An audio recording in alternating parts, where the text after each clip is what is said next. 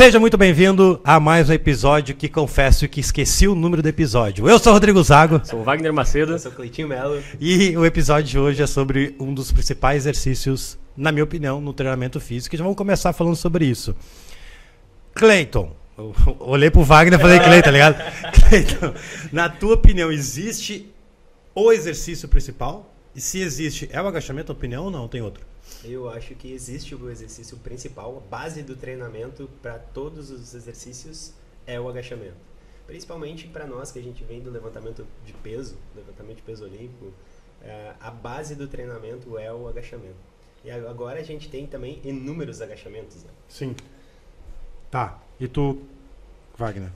Mesmo o áudio tá bom, eu tô, eu tô olhando a máquina ali, o É, Cleiton não um- subiu o gráfico ali. Teve um cabecinha aqui que falou que o áudio tá ótimo. No... Ah, deu, tá. Eu não posso ficar olhando as coisas. Ah, mesma coisa, pra mim o agachamento também é o principal. Se tivesse que escolher pra qualquer pessoa, pra qualquer esporte, o que exercício utilizar, seria agachamento e, a e o ato do esporte da pessoa. Ah, joga futebol, agachamento e futebol. Joga basquete, agachamento e basquete. Mas sempre o agachamento. Ah, ele é a base, né, cara? Porra, é tipo, trabalha a lombar, trabalha a coluna, porque a, hora- a força da coluna que tem que ter, trabalha também diretores da coluna fazendo agachamento. Tem que ter um core forte. Core existe ou não existe? Tem um tema específico falando sobre isso. Né? O agachamento, na minha opinião, com certeza. Aí, ó, eu, eu deixo ele em 51%. Eu sempre fico bri- brigando entre ele e o terra, mas no final das contas eu sempre voto no agachamento como principal exercício. Então por isso que a gente escolheu esse tema. Não é à toa, né? Se a gente fizer uma análise do movimento, é o que faz a gente viver o agachamento. É. Aí desde que a gente é, passa da fase do engatinhar a ficar de pé, a gente faz agachamento. Exatamente. Então a gente vai no banheiro, a gente faz agachamento, a gente entra no carro, a gente faz agachamento, vai subir escada, é um agachamento. Então a base da, da sobrevivência é o agachamento. Legal. Não, com certeza, é a base, né? É. Então isso. Mas será? Vamos, vamos tentar criar um atrito aqui com a galera que vai assistir depois, tá ao vivo aí. A galera que tá ao vivo podem mandar perguntas que a gente tá de olho aqui, tá? Será que a galera da educação física domina o agachamento? Na maneira geral, assim, claro, tem exceções, sempre tudo tem.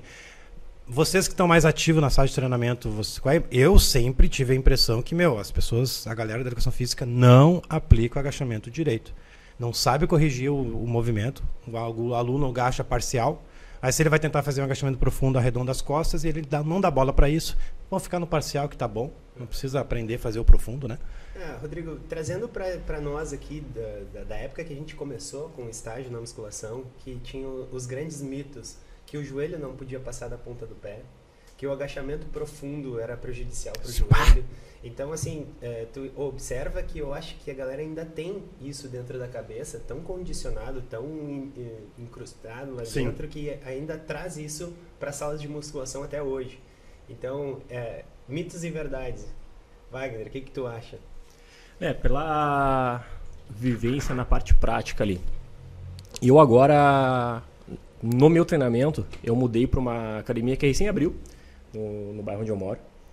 E, cara, tirando como base o que os instrutores de lá aplicam de agachamento para os alunos, agachamento parcial tu ainda foi muito, tu ainda foi muito bom com eles. Generoso. Generoso, essa é a palavra, tu ainda foi muito generoso. É o 45. Eu não, até agora, eu tô treinando lá, vai fazer um mês, eu não vi uma pessoa ser instruída a fazer um agachamento que chegasse no parcial.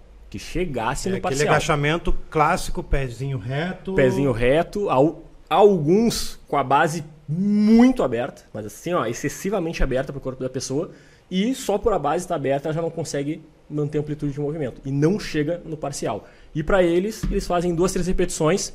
Não, não, é isso aí, tá tudo, tá muito bom. Vira as costas e vai embora. Vamos quebrar já. Falando sobre a base, eu vou ali, vocês vão me corrigir. Qual é a base ideal para tamanho de perna, tamanho de membro, tamanho de braço, tamanho de corpo, se se influencia ou não, a base aberta, agachamento sumô, existe, não existe, é ruim, é bom. Vamos falar nisso agora? Vamos lá. Tá, eu vou usar isso aqui como microfone assim, ó, livre. Tá? Beleza. Vamos lá. então, galera, tá, eu passo- já. É um podcast diferente, é um podcast com aula prática, né? O, o Wagner falou sobre a base, né? Que a galera faz agachamento, né? Sei lá, com a base mais retinha, o pé mais reto e mais ou menos assim. Mais ou Clássico, até em cima do bozu, tentando se equilibrar no bozu. Então, beleza. Qual é a base, Cleiton? É, é, é, existe uma base correta? Não? Uh, não? Não existe um padrão, porque assim vai depender muito da anatomia do corpo de cada um. Mas o que a gente recomenda para uma pessoa que nunca agachou é se posicionar com os pés levemente mais afastado que a linha do quadril, uma leve rotaçãozinha do, da ponta do pé externa e o joelho passando da ponta do pé e agachando com ativação do glúteo médio. Sim. Então, é, essa é a recomendação dos meus agachamentos. Tu tem 1,80m, um pouquinho mais alto que eu. A tua base é maior ou não? Mais afastada? Como é que é? Se a gente fosse ficar um do lado do outro, talvez a nossa base fosse a mesma. É. Eu não tenho uma base de agachamento muito, muito ampla. A única coisa que eu modifico um pouco em relação à abordagem que o Cleito falou agora é que eu deixo um pouco mais livre para o aluno se movimentar de início. Justamente porque, como o Cleito comentou, aqui a gente tem três pessoas diferentes. Tem três treinadores, treinadores diferentes, com anatomias diferentes, formação de quadril diferente, grau de flexibilidade diferente. Ah, beleza também? Beleza diferente. né? Então, aqui a gente teria, teria três movimentações diferentes. Porém, por mais que três pessoas de estatura diferentes, a nossa proporção corporal é muito parecida. Então, se, se nós três pararmos um do, um do lado do outro e agachar, é praticamente o mesmo movimento. Entendi. Entendeu? Sim, a linha, por exemplo, o quadril. Ó, se, eu, se eu simplesmente parar, dar um passo para o lado, isso aqui é minha base de agachamento. Que é praticamente a mesma base que o Cleiton acabou de mostrar para fazer o agachamento dele. Pé, ponta do pé um pouquinho para fora, pouca coisa maior que a largura do quadril, joelho avançando, passando a ponta do pé, entraria no, encaixaria no mesmo ponto. Variando disso, tamanho de fêmur, Isso. tamanho de tronco, e aí a pessoa, para ela conseguir encaixar nessa base, ou ela precisaria abrir um pouco mais os pés, ou ela precisaria rotacionar ainda mais para fora, ou ela ainda precisaria de repente agachar com o tronco um pouco mais inclinado, e aí isso aí ia variar de acordo com a proporção corporal da pessoa. Mas em primeira instância, eu deixo ela um pouco mais livre para ver o que, que o corpo dela é capaz de fazer. Isso aí. E aí, a partir disso, vou ajustando os detalhes. Para o próprio aluno ele se encontrar, né? Ele identificar qual é a base dela. Eu, eu tenho, já tive alguns alunos com falta de mobilidade de quadril. E um dos recursos para não arredondar as costas, né? Foi justamente, ah, um pouquinho mais. Um pouco além do normal. Até que ele consiga melhorar essa questão da mobilidade de quadril. Faz sentido isso? Liberar um pouco mais, né? A minha base, a minha base é, é mais fechadinha, assim, ó. Eu tento fazer um pouco mais aberto, para mim não funciona. Então, a minha base, até se traçar uma linha reta uma vez, ele não, o pé não tá um pouco para fora. Então, minha base é mais ou menos assim. Ó. Essa é a minha base. Eu me sinto confortável assim, meio que se encaixa. Uhum. A, a, a, o pé, o tornozelo, o joelho se encaixa quando desce. Né? Então, mas tem alunos que eu já tive que fazer isso aqui. Abrir um pouquinho mais para ele fazer um agachamento profundo, utilizando, né, liberando mais o quadril. Mudando de assunto, aproveitando que a gente está em pé. Eu estou de tênis de propósito. Galera, muita gente pergunta, ó, dá um close aqui, muita gente pergunta sobre o sapato, né? O sapatilha de, de LPO. Eu tenho uma opinião, vocês dão a sua, se concordam ou não. Usar ou não usar sapatilha de LPO? Na, na Smart, no treinamento normal, no box, enfim. Minha opinião. Se o aluno não tem mobilidade de tornozelo, ok, vai ajudar um pouco. Né? Porque é, é, justamente a ideia é ajudar o tornozelo. Só que eu não gosto que você vicie o seu aluno com esse tênis aqui. Aí que entra o treinador elite comparado com a normalidade. O normal ele usa taquinho e deu. É como se fosse usar o taco aqui, ó. Vai fazer um agachamento e vicia. Tá. E a parte do aquecimento não pode introduzir uns quatro exercícios de mobilidade de tornozelo, justamente para ele já ir melhorando e não depender do, do sapatilha? Essa é a minha opinião. Não sei se tu concorda, tipo. É, Concordo contigo, Rodrigo. Acho que é um recurso que a gente tem numa primeira instância, de um aluno que não tem a mobilidade de tornozelo. Mas eu sou muito a favor da, do, do, trabalho de amplitude articular, muito a favor de melhorar e corrigir, que ele não dependa do, de um recurso o tempo inteiro. Então, assim, é, é que nem o cinto, por exemplo, no agachamento. Tem gente que vai botar 40 quilos aqui e coloca o cinto, a minha lombar. Não. É. Então, é, eu usa como um recurso quando tu tiver uh, que utilizar. Vai fazer um teste de, de PR, por exemplo, vai fazer um treino que tu só vai agachar, o tênis vai te ajudar. Mas não usa isso num treino inteiro. Vai fazer chuta-chuta lá, vai estar com tênis com taquinho, sabe? É. Então, uh, usa o, o, material, ele é feito para isso, eu acho que vai ser muito bem aproveitado, mas não deixa, não, não, não usa como uma bengala, usa como um recurso e trabalha o déficit daquele aluno melhora a amplitude articular de tornozelo, melhora... Maior capricho no atendimento, Exatamente. é tu focar no atendimento, focar né? no, no, no, que, no que o, cada um precisa, né? Ah, deixa, ah, não sabe fazer agachamento profundo, deixa assim então, deixa parcial, tá bom. Continua assim, não, tá bom, tá bom. É. Né? Pô, e a aluna quer glúteo, a gente sabe que para ter glúteo, cara, tem Agachar que descer profundo. até o talo, velho. Uhum. Até o talo não, mas tem que descer até o passar da barreira do, do, quadril, né? Sim. E o aluno, ele não, o professor não se atenta nesses detalhezinhos, né? Sim. Né? Concorda? Ou discorda? Tá ligado? Concorda e discorda é a mesma coisa, né? é, pesquisa. Discorda quer dizer que tem corda. Concorda quer dizer que tem corda. Sério, velho. Dá uma pesquisada. Aprendi com meu pai essa.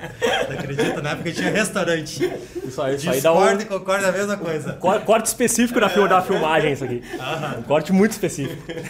Então, um do, dos pontos que a gente tem que levar em consideração, e quem está assistindo também, da diferença desse tênis que o Rodrigo está utilizando para simplesmente colocar um calço no calcanhar.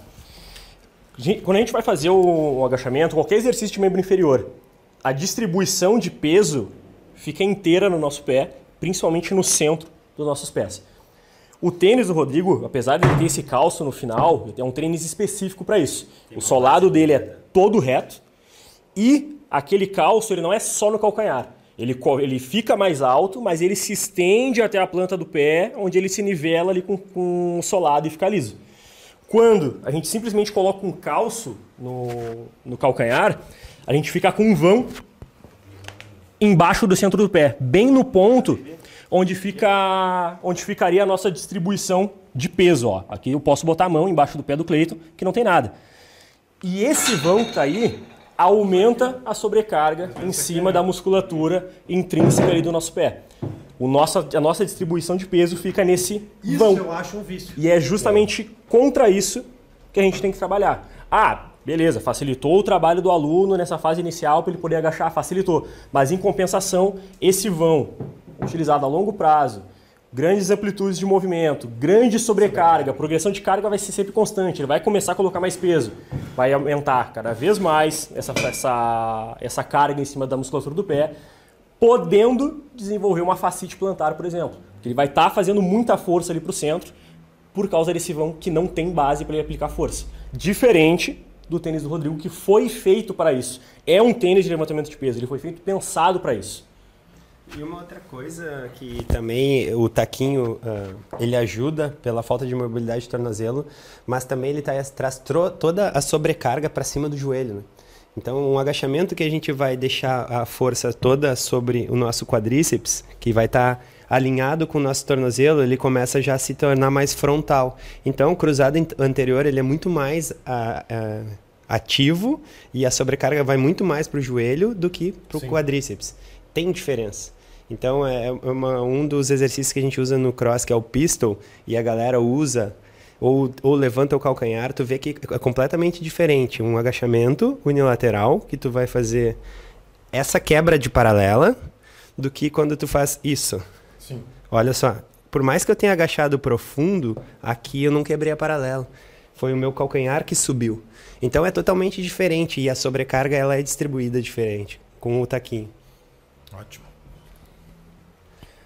Qual é a tua carga máxima no, no agachamento por trás? 190 quilos. Qual é o teu peso nessa época? Uh, 80 quilos. Pô, mais que o dobro, né? É. Uns 210, 215. Qual é o teu peso na época? 102.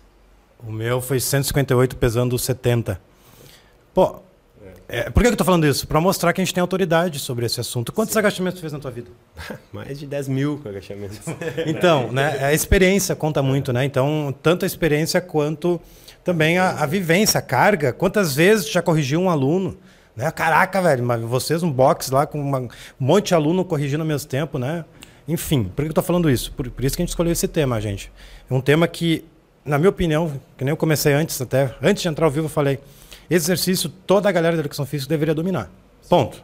Se eu conheço um aluno, um professor que não domina o agachamento, eu já. Ih, esse cara já não estuda tanto, não treina, não treina, né? Faz só o basicão lá, fica três séries de 10, descansa, aí vai treinar só no outro mês, né? Enfim. Vamos falar sobre mitos. Joelho. Eu quero, eu vou fazer aqui o meu agachamento. Porque que eu acho sobre o joelho, ponto do pé, né? O mito agachamento, o joelho pode passar ponto do pé ou não? Esse é o mito que a gente vai tratar agora. Eu até botei o cinto e eu ignorei o cinto. Depois a gente fala sobre o cinto. O que, que eu falo? Joelho, passar ponto do pé. Pode passar. Vai depender de cada um. Sim. E agora eu quero que vocês analisem se o meu joelho passa ponto do pé. Depois a gente vai analisar o teu, depois o teu, para eles analisarem junto, né? Por quê? O que acontece, né? Um erro de passar o joelho para frente, vocês agacharem com o joelho propositalmente para frente, isso aqui. Isso aqui é errado. Então, dentro do agachamento, é, foi assim que eu aprendi, e é assim que eu ensino, me corrija se eu estiver errado. Quando o aluno vai fazer o agachamento, quando nós vamos fazer um agachamento, é como se fossem duas cordas, uma corda no joelho outra corda no quadril.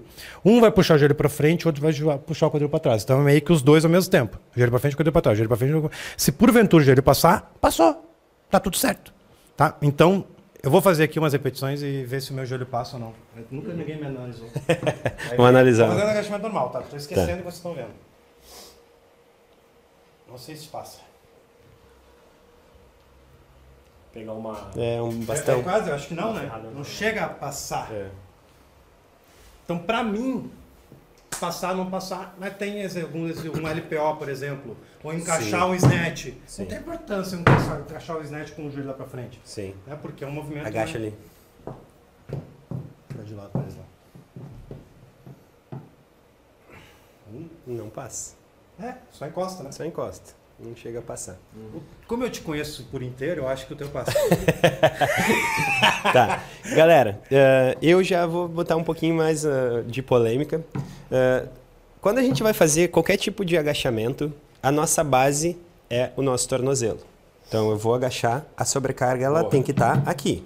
Eu estou em pé, com a barra nas costas, ela está alinhada com o meu tornozelo.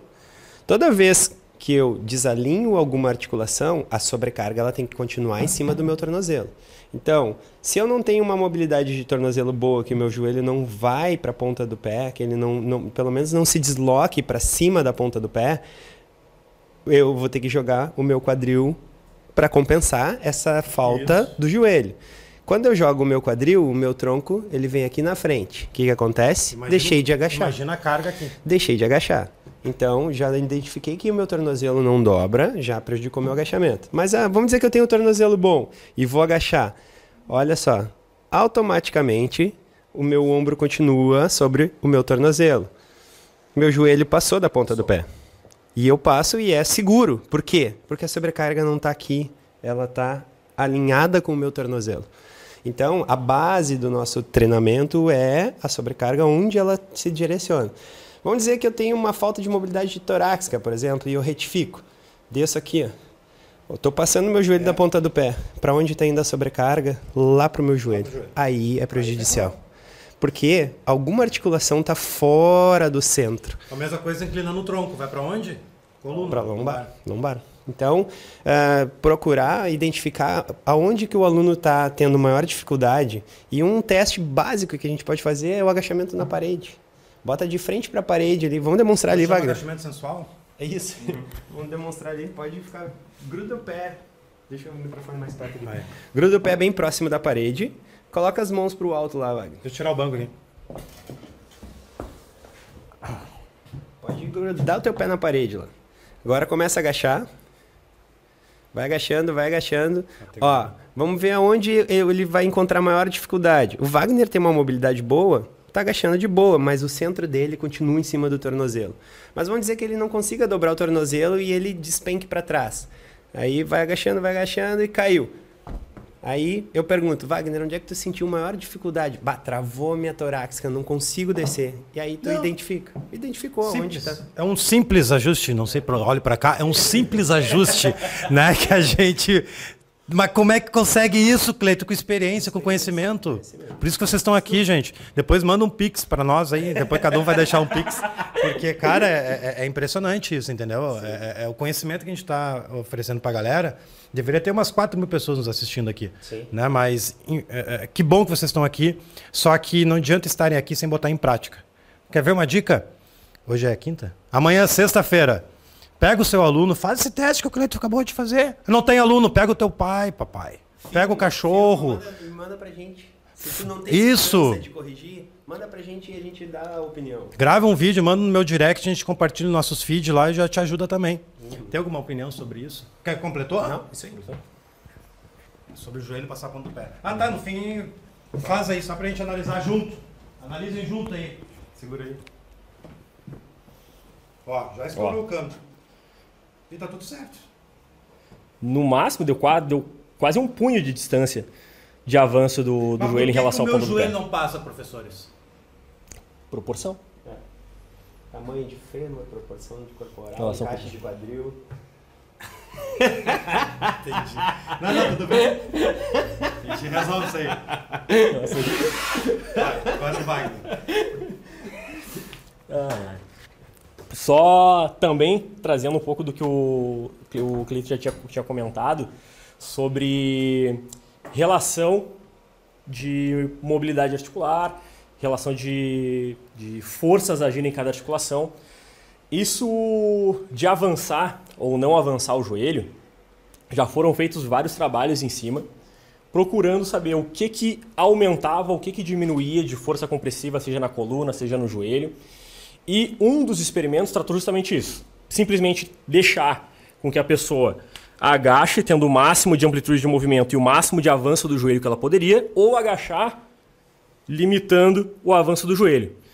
Só olhando os dois movimentos, a gente já consegue perceber que se eu agachar, deixando meu corpo se movimentar com liberdade, o meu tronco fica mais vertical, o meu joelho ele avança mais, aumenta um pouco a carga compressiva em cima do meu joelho, mas a carga em cima das minhas costas bem pequena.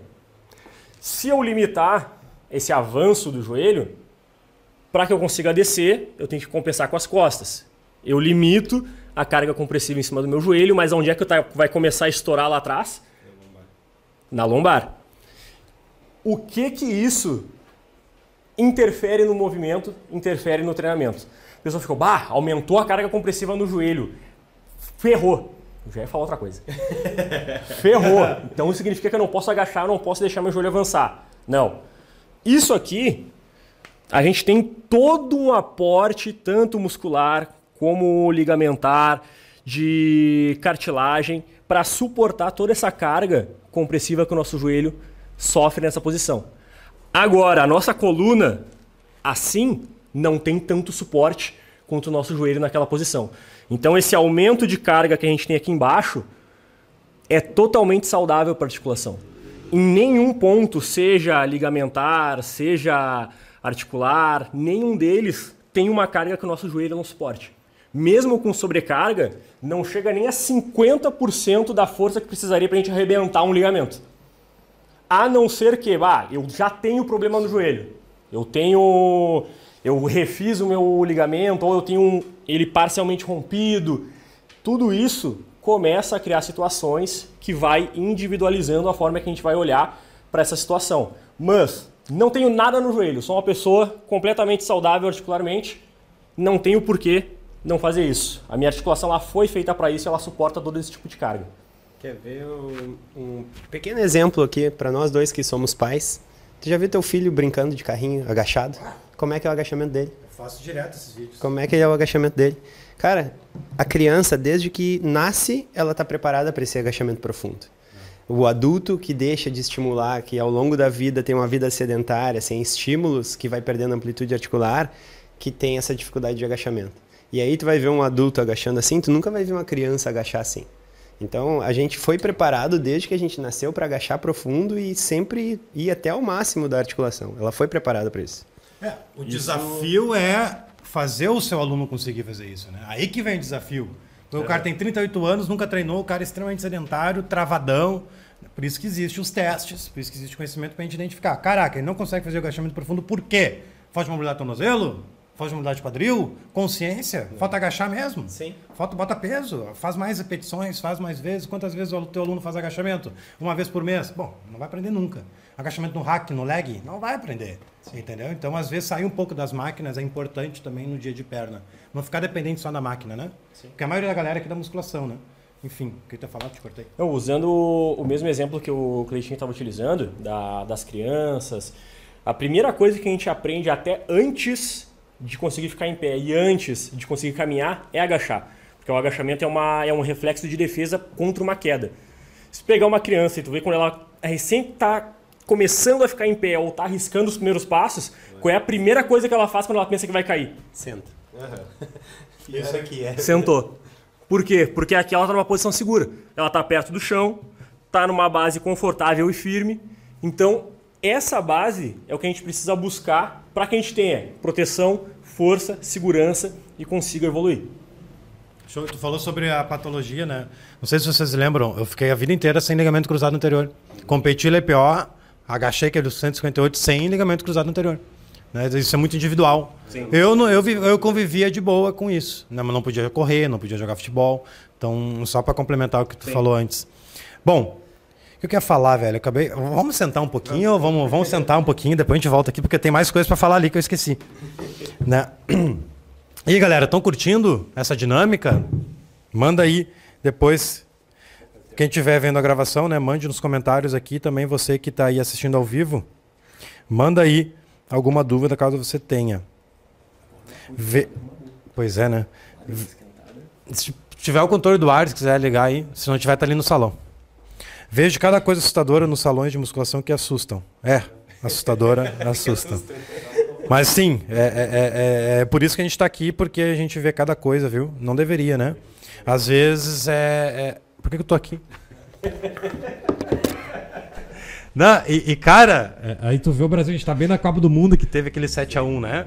Então espero que não aconteça de novo isso, mas o 7x1 ele tem um significado muito forte para mim. Eu sempre uso isso no meu, nos meus textos, que eu tenho que falar alguma coisa sobre Brasil e treinamento. O Brasil tá sempre um pouco ultrapassado, né? Sim. no que diz respeito a tudo isso. E o agachamento é um deles. Eu, no fim, eu peguei aqui o cinto, gente. O que que vocês acham sobre o cinto? Né? Usar ou não usar o cinto? Ah, não botei o fone também? Cara, minha opinião sobre o cinto. Eu uso, utilizo ele sempre quando eu vou ah, trabalhar com sobrecargas acima de 80%. Então, assim, quando eu vou trabalhar com peso. Se não, não. Porque é, é o que, que acontece? Toda vez que a gente usa um recurso ex- externo, a gente deixa de usar o que a gente precisa. Então, a nossa base, o nosso core, ele tem que criar estabilidade e o cinto ele vai lá e ele me auxilia.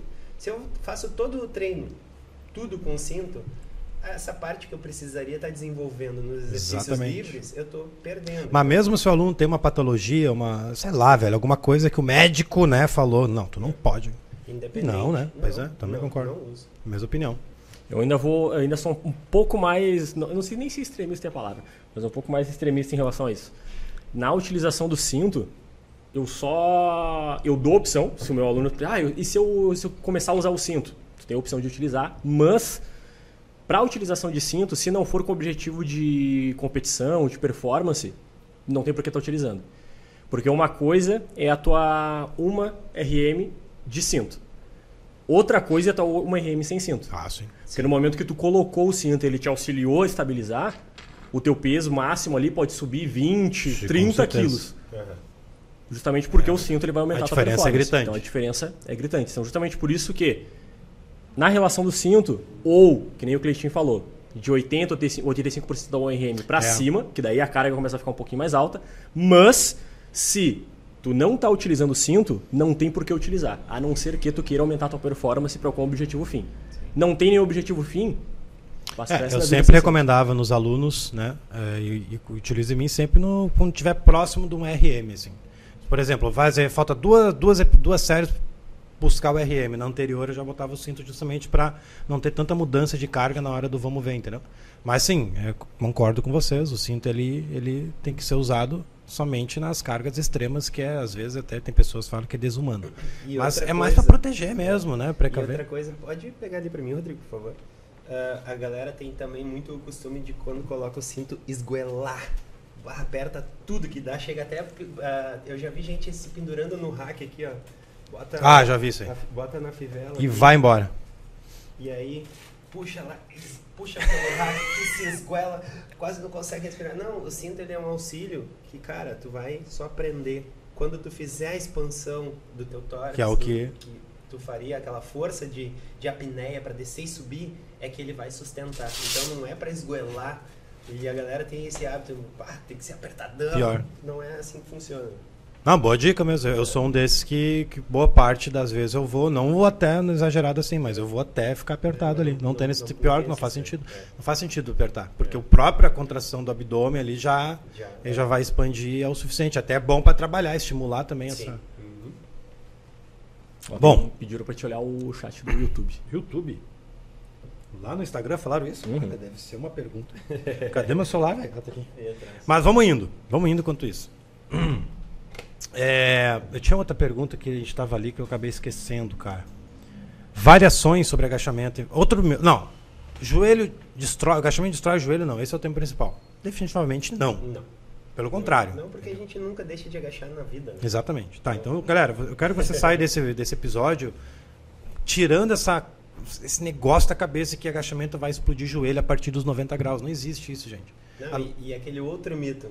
Meu médico proibiu de agachar, nunca mais vou agachar. Ah, não. É. Aí, aí é um problema muito sério. É. Porque daí, eu sempre falo, quando. Ah, no, no YouTube tá bombando aqui mesmo. Tipo, se o médico orienta isso, cara, procura outro médico, no mínimo. Sim. Porque isso aí não é uma orientação que, que né, enfim, eu não concordo com essa orientação. Não é- então, não é Até atualizada. né? por, é por, por contexto histórico, porque no- a- praticamente todos os mitos eles surgiram de algum lugar. Esse mito do, do agachamento ele também surgiu de al- alguns lugares. Tem e isso as pessoas podem usar de, de argumento, por isso é bom tocar no assunto e é bom conversar sobre. Os três que eu lembro agora de cabeça que fizeram algum trabalho, não vou lembrar o nome dos pesquisadores, mas que fizeram alguns trabalhos em cima de amplitude de movimento de agachamento e de lesão no joelho, um deles fez em cadáveres. Então, que a, a mensagem que fica do estudo é: se tu morreu e faz muito tempo que tu está morto, tu não deve fazer agachamento profundo, porque sobrecarrega claro. o, o não, joelho. não é. Faz sentido. O segundo fez sobre para investigar o aumento de lesão em de joelhos de jogadores de futebol. Isso foi na década de 60, 70. Uma, a máquina que ele utilizou, ele mesmo que criou, ninguém avaliou nada e ele decidiu que aquela máquina era boa para análise do estudo que ele fez. E o terceiro, ele fez esse mesmo estudo também para avaliar esse índice grande de lesões em cima da articulação do joelho, mas com paraquedistas. O que que isso né, tem de ser de consideração para nós? Tanto o jogador de futebol e principalmente paraquedista, eles têm uma peculiaridade da profissão deles, que é uma carga excêntrica muito grande no joelho. O que é essa carga excêntrica muito grande? Vou pegar o paraquedista que daí fica na cara. Imagina que tu está caindo de 30 metros de altura. A carga excêntrica é o que, vai acontecer com o teu corpo quando tu botar o pé no chão e tiver que parar essa queda. O paraquedista ele vem lá de cima e se você, isso já, se vocês já assistiram algum filme que tinha isso, vocês podem ver que eles descem e vêm quicando, né? Eles Sim. botam o pé no chão e vão dando umas quicadinhas até parar. Essa é a carga excêntrica excessiva que eles têm. E justamente para que essa carga da queda não seja tão comprometedora para o joelho, é que eles precisam ter toda a musculatura do membro inferior muito forte. E para isso que eles têm que fazer treinamento de força, principalmente com o agachamento. Então o problema dessas duas metodologias que eles tentaram utilizar nos artigos para corroborar com essa ideia é o público. Eles pegaram dois públicos que têm uma carga excêntrica muito grande, que não tem nada a ver com agachamento, públicos que já têm por natureza da profissão essa, esse aumento de incidência de lesão no joelho, não significa que fazer isso, fazer essas atividades eles vão lesionar, mas eles têm uma incidência muito grande, e pegaram o agachamento, que era um movimento que tinha alguma similaridade, e tentaram investigar por que, que esse movimento poderia causar algum tipo de lesão, mas que não tinha absolutamente nada a ver com uma coisa com a outra.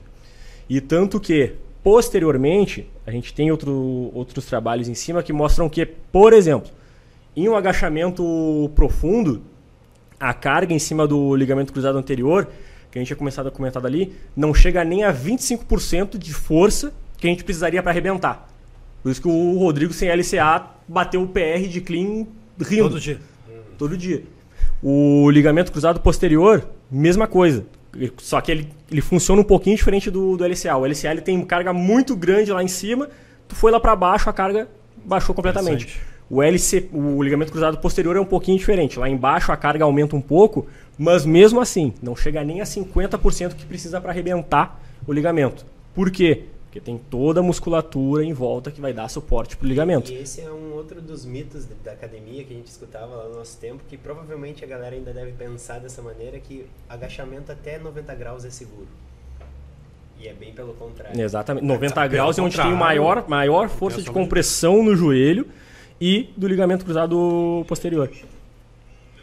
Quanto mais baixo a gente baixar, quanto mais a, a, a maior amplitude de movimentos, a gente diminui a força de, de cisalhamento ali no joelho, que é um osso raspando no outro, assim, que seria a patela em cima do, do fêmur.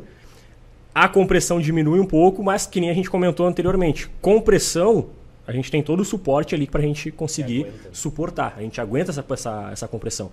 Só não vou pegar uma pessoa sedentária e botar 100 kg nas costas dela e pedir para ela agachar lá embaixo. Essa pessoa Sim. não vai ter condições de suportar essa carga. Agora, eu, Rodrigo, Cleiton, que já temos essa força desenvolvida. Vamos, tem umas perguntas no YouTube bem interessante aqui. Vamos pegar a galera. Tem a. Ih, sumiu aqui. Deixa eu voltar. O Le Anderson, bem interessante a pergunta Lelê. dele. Ô, Lelê. Abraço. Meu tá, coach. Ah, legal. Treino karatê. As bases são muito baixas e tem que ser mantidas em movimentação ou isometria. Colaço. Temos que manter a base mesmo, tá? Beleza? Como fazer agachamento e descansar no agachamento? Sinto dores nos joelhos. Por favor, poderia falar sobre? Deixa eu falar sobre dores no joelho, tá? Isso eu tenho observado há, há um bom tempo com os meus alunos, que eles começam a treinar e, e reclamam de dor no joelho. E aí, assim, ó, eu pergunto, essa dor, ela foi uma dor aguda ou uma dor que, que começou a, a, ao longo do tempo, assim, ah, vem vindo há dois, três dias, tu tem aquela dor. Ah, não, eu relato essa dor, assim, depois de um treino forte de perna. Então tem, uh, um, a gente tem muito pontos de gatilho na, na, musculatura quando a gente começa a fazer força, fazer trabalho de força, que reflete no tendão. E aí essa dor ela parece ser no joelho. E aí tu faz uma liberação com a ponta da barra na coxa e a pessoa levanta e diz: Nossa, parece que tu tirou a dor com a mão. E é, e, então depende muito. Se é uma dor aguda, tipo, bah, tu agachou, deu aquele estalo, Sim. o joelho não parou mais de doer, aí é, é, é tu tu tem que abrir, ativar o alerta. Mas se é aquela dorzinha assim que pá, veio vindo, vem começou a incomodar e dói depois do treino de força, pode ser que seja só algum ponto de gatilho na musculatura. É, também. E um ponto bom também para analisar é que aí a gente entra na, na parte da programação do treino dele. E ele conseguir analisar na linha do tempo quando que começou esse incômodo no joelho, quando que começou essa dor no joelho. Por quê? Se ele já praticava o karatê há muito tempo, nunca parou de praticar karatê, treinava junto, mas no ponto onde começou essa dor, a demanda ou no treino de karatê ou no treino de, de força aumentou, a correlação é quase que, que direta. Tu aumentou a carga de algum dos dois treinamentos, isso comprometeu a tua recuperação. Se comprometeu a tua recuperação, o ponto de maior demanda, que no caso do karatê por causa das bases, e principalmente se for um treino técnico, que ficar muito tempo lá na base, em isometria, a coxa vai sofrer mais, a musculatura vai ficar mais cansada. Se a musculatura está cansada, ela não consegue suportar a carga, a carga começa a ir para o tendão, o tendão fragiliza, que nem o, o Cleiton começou a, a. tinha comentado agora há pouco. Não é o joelho em si, o tendão começa a ficar fragilizado. E aí, a, a principal solução em cima disso é tu conseguir achar esse ponto, ver qual dos dois que aumentou a demanda que aumentou a demanda e junto com a tua dor. E aí tu analisar, bom, foi o karatê, beleza. Eu preciso desse aumento da demanda do karatê agora? Bah, não preciso. Então talvez seja a hora de tu diminuir um pouco a demanda do karatê para continuar a demanda do treinamento de força. Bah, foi o contrário. O karatê continua a mesma coisa, mas a demanda do treinamento de força aumentou demais. Qual é o principal foco? Bah, o principal foco é o karatê. Então a dosagem do treinamento de força não foi adequada para a demanda do treino, do treino de karatê. Diminui a carga do treinamento de força, que o teu corpo, que o teu corpo vai conseguir se recuperar melhor e aí as dores vão diminuir. É tudo uma questão de dosagem, tu saber qual que é a prioridade no momento e conseguir dosar a carga de ambos os treinos para que tu consiga se recuperar de todo o estresse que tu vai gerar. O Cassiano perguntou ali no YouTube sobre pistol, tá? Aí me deu uma ideia. A gente não falou nada sobre progressões aqui, né? Uhum. E tipo, vou deixar o pistol para ti que tem mais autoridade. Ele perguntou se no pistol a gente pode usar calço no aluno que não consegue uma amplitude. Antes de tu responder, eu vou, a gente pode se levantar de novo. Eu vou passar pela desde o agachamento mais básico até o overhead. Eu creio que tem que seguir o mesmo padrão. Fundamento do agachamento. Pesa um pouquinho para fora, papapá, papapá, independente da variação, inclusive no overhead. Aí vamos passar pelas fases muito rapidinho aqui, porque a nossa metodologia treino elite, para quem não sabe, para quem não sabe, é fase preparatória até o cross. Então eu começo no agachamento banco, simples para idoso, e termina no overhead lá, enfim, termina nos levantamento, levantamento de peso também. Então eu vou começar, depois tu assume e fala sobre o pistol. Porque eu tenho essa dúvida também. Porque o pistol tem uma objeção muito grande. Claro, não tem a ver com agachamento bilateral, mas tem a ver com agachamento unilateral, tem, tem a ver com o tema. O pistol a gente perde muito a coluna. Isso é legal usar na sala de treinamento ou usar em alunos que não têm finalidade de competição de cross. Então vou deixar essa pergunta solta. É, é, é gatilho da antecipação. Então larguei uma pergunta, galera quer essa. Muita, muita gente pergunta isso, eu confesso que eu não sei responder. Então vou deixar para ti essa. Tá? Daí eu vou. Vamos ali. Passa para cá. Meu amor. Vou pegar peso leve, né, gente? Porque, né? O que acontece? Fundamentos do agachamento, né? Independente do.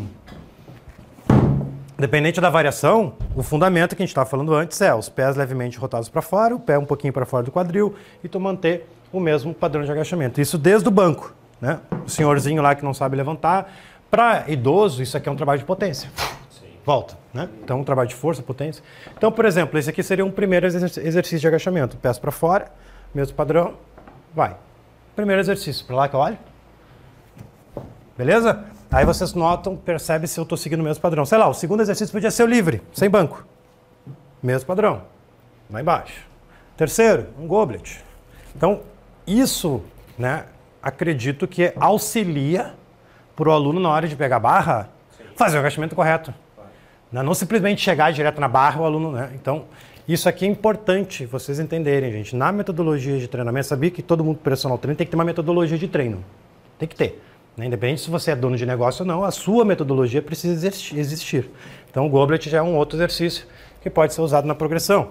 Ah, vamos subir o peso, vamos pegar um par de, de halteres, vamos fazer um agachamento com bilateral, pode ser segurando um lado só, pode ser um trabalho combinado, não importa. Só depois, existem outros que eu estou pulando, tá, para acelerar. Só depois vem o back. Né? O back é antes do front, creio eu. O front é mais difícil que o back. Front exige mobilidade de ombro, torácica, muita gente faz front errado. Então o back entraria como um progressivo. O aluno vai chegar no back lá no segundo mês, terceiro mês, a não ser que o aluno já tenha experiência. Então por isso que é importante a gente trabalhar as bases desde o início para o aluno evoluindo. Não vai botar 40 quilos logo de cara no aluno que é iniciante. Né? Ele não vai nem conseguir, não tem nem força. Aí que depois eu quero entrar na parte do pistol. Tá. Na verdade, eu vou introduzir o pistol agora. O que eu encontro né? O que eu imagino, para o cara fazer um pistol decente, ele tem que ser forte no bi. Sim. Né? Eu acho que o cara consegue fazer um pistol até lá embaixo, TC, com integridade, bonitinho, até segurando um peso, que segurando um peso fica até mais fácil, dá o contrapeso. Eu acho muito mais fácil fazer pistol com, com uma carga. Tu tem que dominar o back primeiro. Tem que dominar o front, o over, tem que dominar a base, né? Joelho bilateral, base simétrico para depois tu ir para o assimétrico e uni. Então, por isso que é importante ter um combinado, um aglomerado dessas predominâncias ao mesmo tempo, né? numa linha do tempo, que nem o Wagner citou, achei fantástico. Na linha do tempo, dentro do teu mês, na semana, no ano, você está trabalhando bilateral forte para poder facilitar o pistol. Né? Vou passar para ti. vou só demonstrar, tá? Daí o back, o back, enfim, o back vem ali pela fase 3 mais ou menos, então o mesmo padrão, seguindo o mesmo padrão, bonitinho. Front, mesmo padrão, com o cotovelo para frente. Não é uma aula de como fazer um agachamento. Nem sei se vai dar tempo fazer isso, mas front, over, mesmo. Ó, não, não mudei a perna. É a mesma base.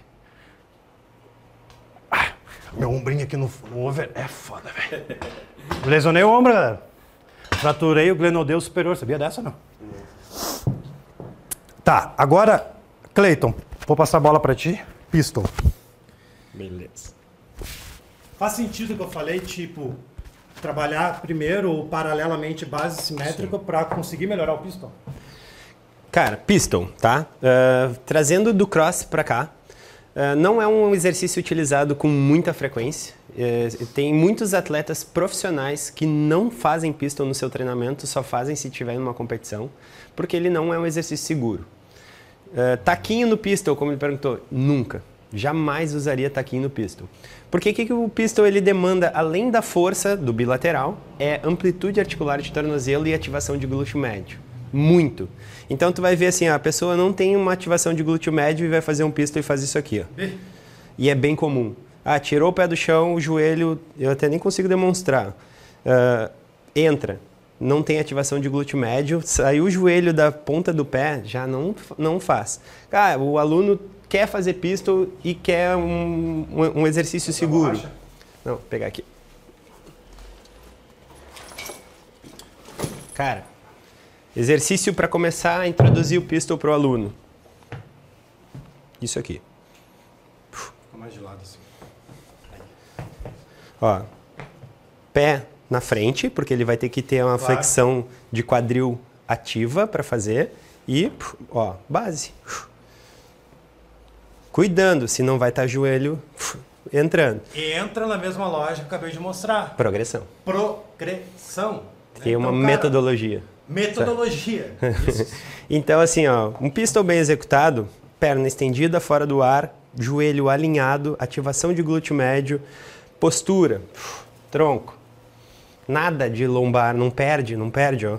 Peito aberto, olhar à frente, agachei, o arredondamento das costas não tem como evitar. Não, porque ele, tu tem uma ativação de glúteo bem forte e tem uma intervenção da pelve. Seja por isso que ele quer usar o taco, para tentar evitar isso. Mas daí... Se... Com sobrepeso ajuda um pouco, né? Ajuda. Aí eu uso a, a, a, o step, a caixa, o descer e subir da caixa, exercícios unilaterais para ir criando essa consciência e sempre com muita ativação do glúteo, para trazer esse alinhamento do movimento. Tu aplica, Wagner? Não, é são poucas. É, não, na sala de treinamento, na musculação, nunca apliquei pistol. Uhum. Só os regressivos. Sim. Única, é importante trabalhar uni, um é. passo box, step up. Esse que tu falou eu fazia de maneira mais assim, ó, com a perna para trás mesmo, ó. Sim. Uni, uhum. Não era com uhum. intenção de Sim. botar mais pra trás, é, tem tem o, né? adaptações, né, com pé no calcanhar, agacha, mas também ó, tem que ter um joelho um joelho para fora com ativação do glúteo médio, criar consciência de executar bem o movimento. Agora eu vou botar um taco no aluno. Vou botar um taco no aluno e ele pega e me faz isso aqui com o joelho. Cara, não tem porquê. É, não tem porquê. Um trabalho bom é bota só nesse pé aqui, no outro. Faz um uni regressivo, aí a gente trabalhando o aluno que tem dificuldade, ó. Prende no espaldar, prende no agachamento. É, a, ativação do glúteo mesmo. médio aqui, é o glúteo fazendo força é. para não perder para bend. Posso fazer até uni mesmo. Olha a força que eu estou tendo que fazer para manter essa bend no lugar lá. É. Aí então, eu estou ativando meu glúteo. Qual é o segredo? Identifica, cara. É um, basta um treino só. Uhum. Um, um, um, Visualizar. 10 repetições. Tu tentou corrigir o aluno, não conseguiu? Cara, no próximo treino já prescreve, bota, não precisa alguém segurar. Prende aqui. Uhum. E o aluno já vai saber que tem que fazer isso, entendeu? Sim. Já está na programação dele. Sim. Né? Capricho, atendimento, resultado. É isso? Isso aí. Quer dar uma aula ali de internet ou não? Gostei do YouTube aqui, vamos mais pro YouTube. Vamos, Fibra ótica agora, né? Aí, Cassiano, ficou claro ou não? Deixa eu ver quem mais aqui. Mas definitivamente, então, o pistol ele não é um exercício que não é que a palavra é recomendado. Seria recomendado? A palavra não é recomendado. É, Ou não tem necessidade, eu acho que é melhor. É melhor. Não tem necessidade. Então, Cassiano, se está com dificuldades nisso e tá, não está em paz com esse exercício, cara, faz regressivo, foca no que tem que focar, né? Então tá tudo certo. Então eu estou nessa mesma pegada porque eu nunca apliquei na musculação justamente porque é um exercício que, que modifica muito a coluna. Ah, esse era a pergunta. Uh, Glória, achei, velho. Eu vou fazer aqui na caixa mesmo, tá? Aqui na caixa. Essa é pro Wagner. Ah,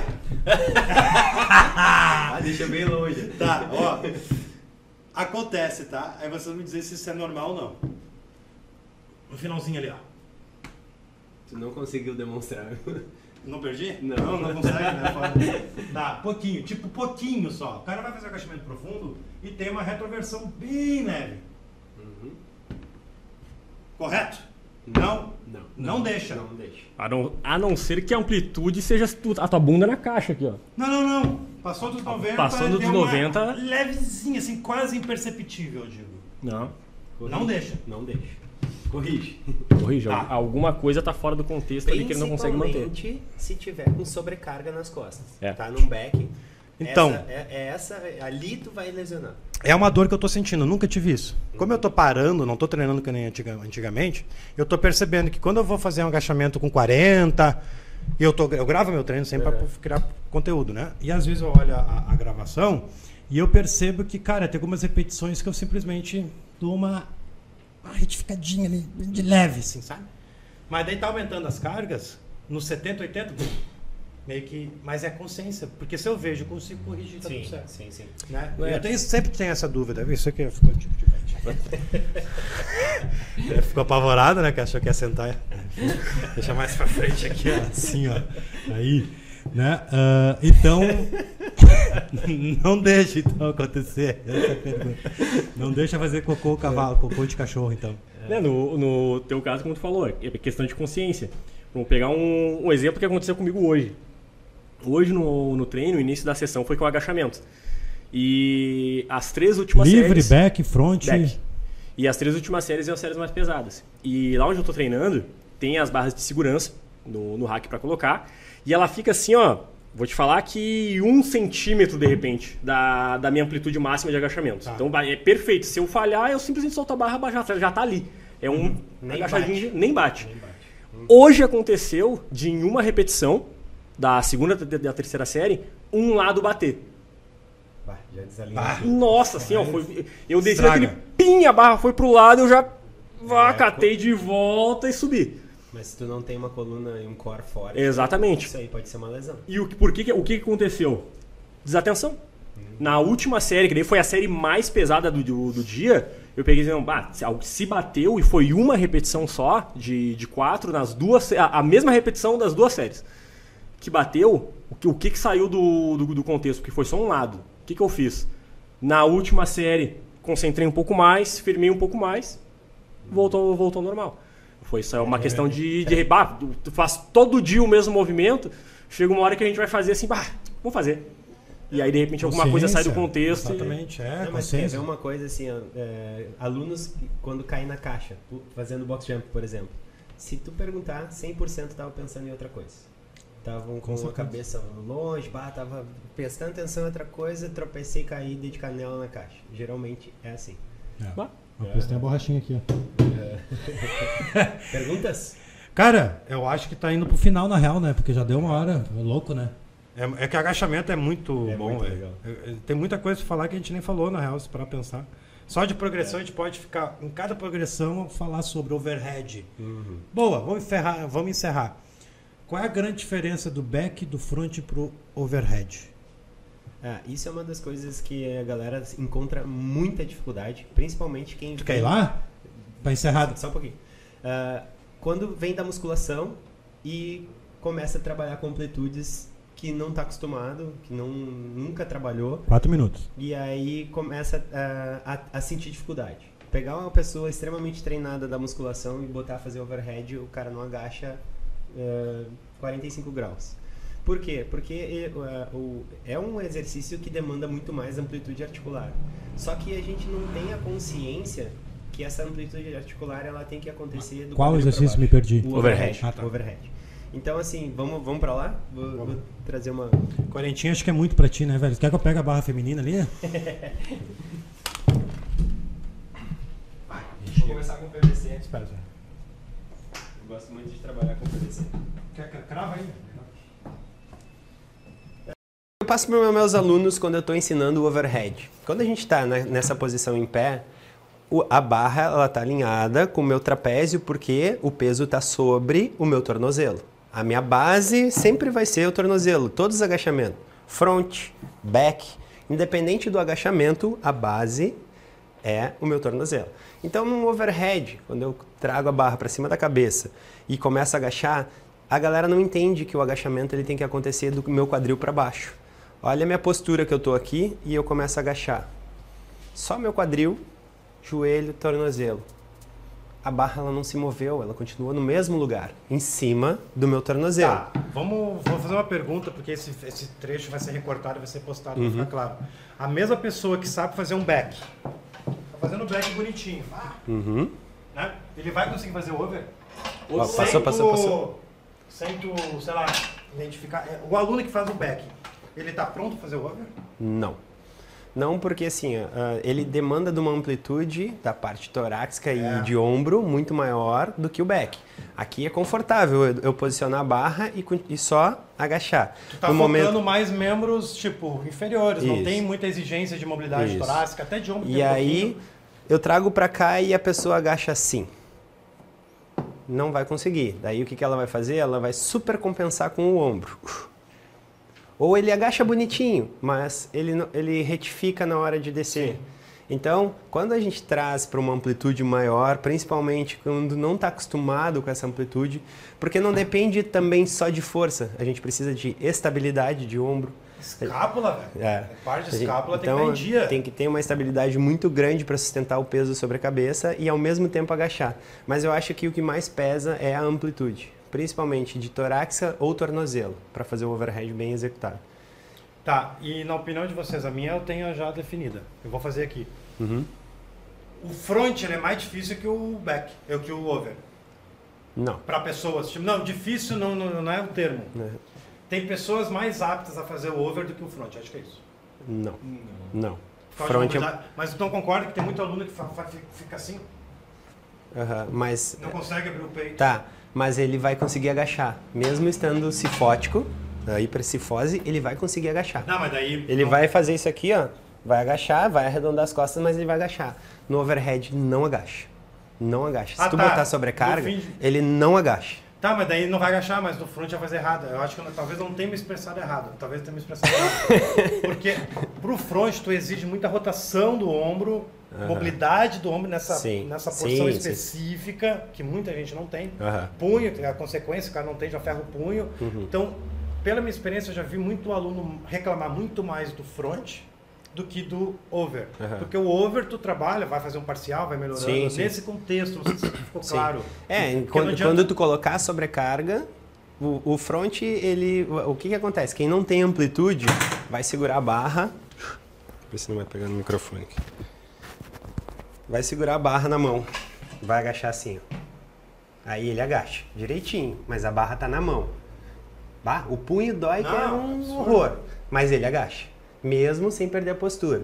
Ou se ele é cifótico, ele vai. É, mas, mas, no, mas no fins da técnica correta, que é a, a barra apoiada na clavícula, no ombro, postura, bonitinho.